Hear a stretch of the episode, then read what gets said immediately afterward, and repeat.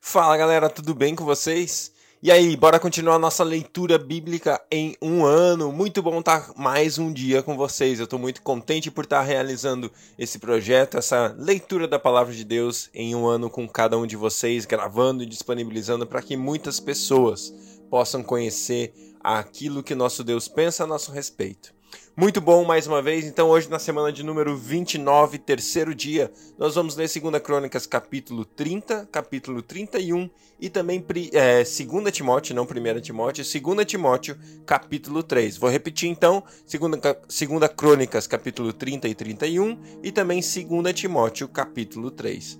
Deus, obrigado por mais um dia. Obrigado pela vida que o Senhor deposita em nós, Pai. Obrigado porque nós podemos viver hoje aquilo que o Senhor tem para nós, Pai, de uma maneira especial de uma maneira intensa, de uma maneira profunda, Pai. Eis-nos aqui, transforma as nossas vidas, fala conosco com intensidade e profundidade enquanto lemos a Sua palavra, em nome de Jesus, Pai. Muito obrigado por mais um tempo na Sua palavra, ouvindo a Sua voz, conhecendo mais de Ti. Em nome de Jesus. Amém. Glória a Deus, vamos nessa, vamos lá, vamos começar a nossa leitura com 2 Crônicas, capítulo 30. Ezequias enviou uma mensagem a todo Israel e Judá e também escreveu cartas a Efraim e a Manassés, convidando-os para virem ao templo do Senhor em Jerusalém e celebrarem a Páscoa do Senhor, o Deus de Israel. O rei, seus oficiais e toda a comunidade de Jerusalém decidiram celebrar a Páscoa no segundo mês. Não tinha sido possível celebrá-la na data prescrita, pois não havia número suficiente de sacerdotes consagrados e o povo não estava reunido em Jerusalém. A ideia pareceu boa tanto ao rei quanto a toda a assembleia. Então decidiram fazer uma proclamação em todo Israel, desde Berseba até Dan, convocando o povo a Jerusalém para celebrar a Páscoa do Senhor, o Deus de Israel, pois muitos não celebravam segundo o que estava escrito. Por ordem do rei, mensageiros percorreram Israel e Judá com cartas assinadas pelo rei e pelos seus oficiais com a seguinte mensagem: Israelitas, voltem para o Senhor, o Deus de Abraão, de Isaque e de Israel, para que ele se volte para vocês que restaram e escaparam das mãos dos reis da Assíria. Não sejam como os nossos pais e seus irmãos, que foram infiéis ao Senhor, o Deus dos seus antepassados, de maneira que ele os deixou em ruínas conforme vocês veem. Portanto, não sejam obstinados como seus antepassados Submetam-se ao Senhor, venham ao santuário que ele consagrou para sempre. Sirvam ao Senhor, o seu Deus, para que o fogo da sua ira se desvie de vocês. Se vocês voltarem para o Senhor, os que capturaram seus irmãos e os seus filhos terão misericórdia deles, e eles voltarão a essa terra, pois o Senhor, o seu Deus, é bondoso e compassivo.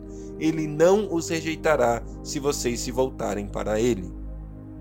Os mensageiros foram de cidade em cidade, e em Efraim, em Efraim e em Manassés, e até em Zebulon, mas o povo zombou deles e os expôs ao ridículo.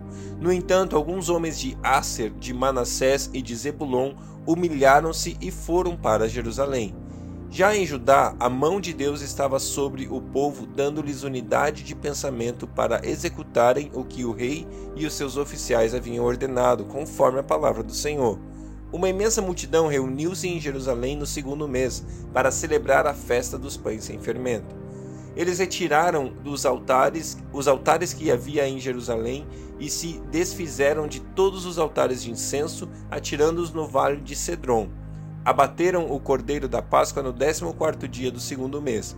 Os sacerdotes e os levitas, envergonhados, consagraram-se e trouxeram holocaustos ao templo do Senhor e assumiram seus postos conforme prescrito na lei de Moisés, homem de Deus. Os sacerdotes aspergiram o sangue que os levitas lhe entregavam. Visto que muitos na multidão não se haviam consagrado, os levitas tiveram que matar cordeiros da Páscoa para todos os que não estavam cerimonialmente puros e que por isso não podiam consagrar os seus cordeiros ao Senhor. Embora muitos dos que vieram de Efraim, de Manassés, de Issacar e de Zebulon não se tivessem purificado, assim mesmo comeram a Páscoa, contrariando o que estava escrito. Mas Ezequias orou por eles, dizendo: Queira o Senhor, que é bondoso, perdoar todo aquele que se inclina que inclina o seu coração para buscar a Deus o Senhor, os, o Deus dos seus antepassados, mesmo que não esteja puro de acordo com as regras do santuário. E o Senhor ouviu a oração de Ezequias e não castigou o povo. Os israelitas presentes em Jerusalém celebraram com muita alegria e festa os pães sem fermento durante sete dias. Diariamente, os levitas e os sacerdotes cantavam louvores ao Senhor ao som dos instrumentos ressoantes do Senhor. Ezequias dirigiu palavras animadoras a todos os levitas que mostraram boa disposição para com o serviço do Senhor.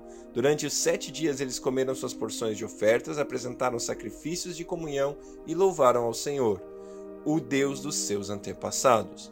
E toda a assembleia decidiu prolongar a festa por mais sete dias e celebraram-na com alegria. Ezequias, rei de Judá, forneceu mil novelhos e sete mil ovelhas e bodes para a assembleia e os líderes mil novelhos e dez mil ovelhas e bodes. Muitos sacerdotes se consagraram e toda a assembléia de Judá se regozijava com os sacerdotes, com os levitas e com todos os que haviam se reunido, vindos de Israel, inclusive os estrangeiros que viviam em Israel e em Judá. Houve grande alegria em Jerusalém, pois desde os dias de Salomão, filho de Davi, rei de Israel, não havia acontecido algo assim na cidade.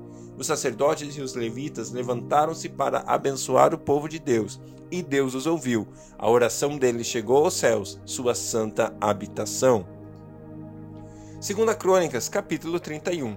Quando a festa acabou, os israelitas saíram pelas cidades de Judá e despedaçaram as pedras sagradas e derrubaram os postes sagrados. Eles destruíram os altares idólatras em todo Judá e Benjamim, e em Efraim e Manassés. Depois de destruírem tudo, voltaram para suas cidades, cada um para a sua propriedade. Ezequias designou os sacerdotes e os levitas por turnos, cada um de acordo com seus deveres para apresentarem holocaustos e sacrifícios de comunhão, ministrarem, darem graças e cantarem louvores junto às portas da habitação do Senhor. O rei contribuía com seus bens pessoais para os holocaustos de manhã e da tarde e para os holocaustos dos sábados, das luas novas e das festas fixas, conforme o que está escrito na lei do Senhor ele ordenou ao povo de Jerusalém que, des, que desse aos sacerdotes e aos levitas a porção que lhes devia, a fim de que pusessem, de que pudessem dedicar-se à lei do Senhor. Assim que se divulgou essa ordem, os israelitas deram com generosidade o melhor do trigo, do vinho, do óleo, do mel e de tudo que os campos produziam. Trouxeram o dízimo de tudo, era uma grande quantidade. Os habitantes de Israel e de Judá que viviam nas cidades de Judá também trouxeram o dízimo de todos os seus rebanhos e todas as coisas consagradas ao Senhor, todas as coisas sagradas dedicadas ao Senhor, o seu Deus, ajuntando-os em muitas pilhas. Começaram a fazer isso no terceiro mês e terminaram no sétimo. Quando Ezequias e os seus oficiais chegaram e viram as pilhas de ofertas, louvaram o Senhor e abençoaram Israel, o seu povo. Ezequias perguntou aos sacerdotes e aos levitas sobre essas ofertas. O sumo sacerdote Azarias, da família de Zadok, respondeu: Desde que o povo começou a trazer suas contribuições ao templo do Senhor, temos tido o suficiente para comer e ainda tem sobrado muito, pois o Senhor tem abençoado o seu povo, e esta e esta é a grande quantidade que sobra. Ezequias ordenou que preparassem despensas no templo do Senhor, e assim foi feito. Então recolheram fielmente as contribuições, os dízimos e os presentes dedicados. O levita Conanias foi encarregado desses deveres, e o seu irmão Simei era o seu auxiliar. Jeiel, Azarias, Naate, Asael, Jeremote, é, Josabade, Eliel, Ismaquias, Maate e Benaia eram supervisores subordinados a Conanias e ao seu irmão Simei, por nomeação do rei Ezequias e de Azarias, o oficial encarregado do templo de Deus. Coré, filho do levita Inma, Inna, guarda da porta leste foi encarregado das ofertas voluntárias feitas a Deus, distribuindo-as distribuindo as contribuições dedicadas ao Senhor e as ofertas santíssimas. Sob o comando dele estavam Éden, Miniamim, Jesua, Semaías, Amarias e Secanias, que, nas cidades dos sacerdotes, com toda a fidelidade, distribuíam as ofertas aos seus colegas sacerdotes de acordo com seus turnos, tanto aos idosos quanto aos mais jovens. Eles as distribuíam aos homens e aos meninos de três anos para cima, cujos nomes estavam nos registros genealógicos, e também a todos os que entravam no templo do Senhor para realizar suas várias tarefas diárias, de acordo com suas responsabilidades e seus turnos. Os registros genealógicos dos sacerdotes eram feitos segundo as suas famílias, e os levitas com mais de 20 anos, de acordo com as suas responsabilidades e seus turnos.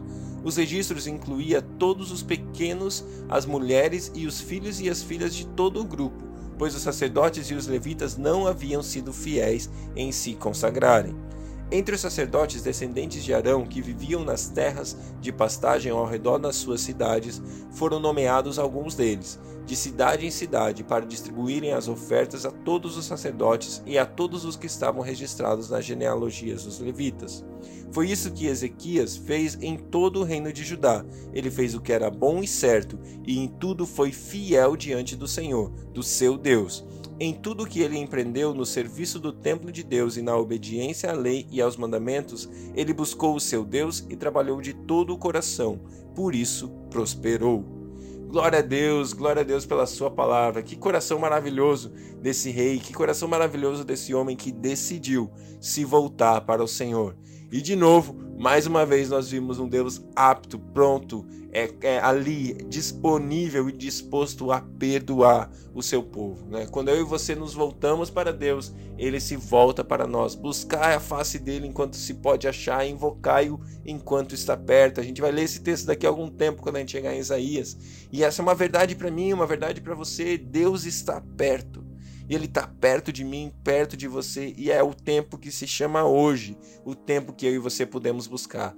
Vai, vai chegar o tempo onde não vai mais ser possível buscar, porque ele vai voltar e aqueles que estão salvos vão ser salvos. Aqueles que reconheceram Jesus como seu Senhor, como seu Salvador, vão ser salvos. E os que não precisam fazer isso hoje, porque hoje é o tempo da gente voltar. Hoje é o tempo da gente voltar a nossa face a Deus. Hoje é o tempo da gente se arrepender. Hoje é tempo da gente deixar para trás a nossa vida de pecado, a nossa vida de idolatria, a nossa vida de é, inimigos de Deus, de inimizade com Deus, para falar: Deus, eu preciso de Ti. Eu preciso de Ti.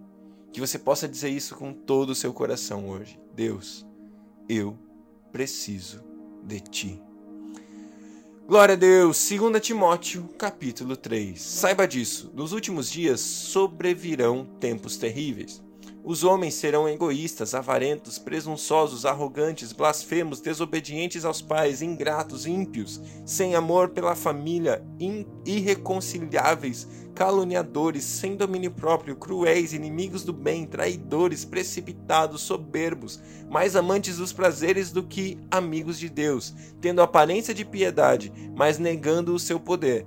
Afaste-se desses também são esses os que se introduzem pelas casas e conquistam mulheres instáveis, sobrecarregadas de pecados, as quais se deixam levar por toda espécie de desejos. Elas estão sempre aprendendo, mas jamais conseguem chegar ao conhecimento da verdade.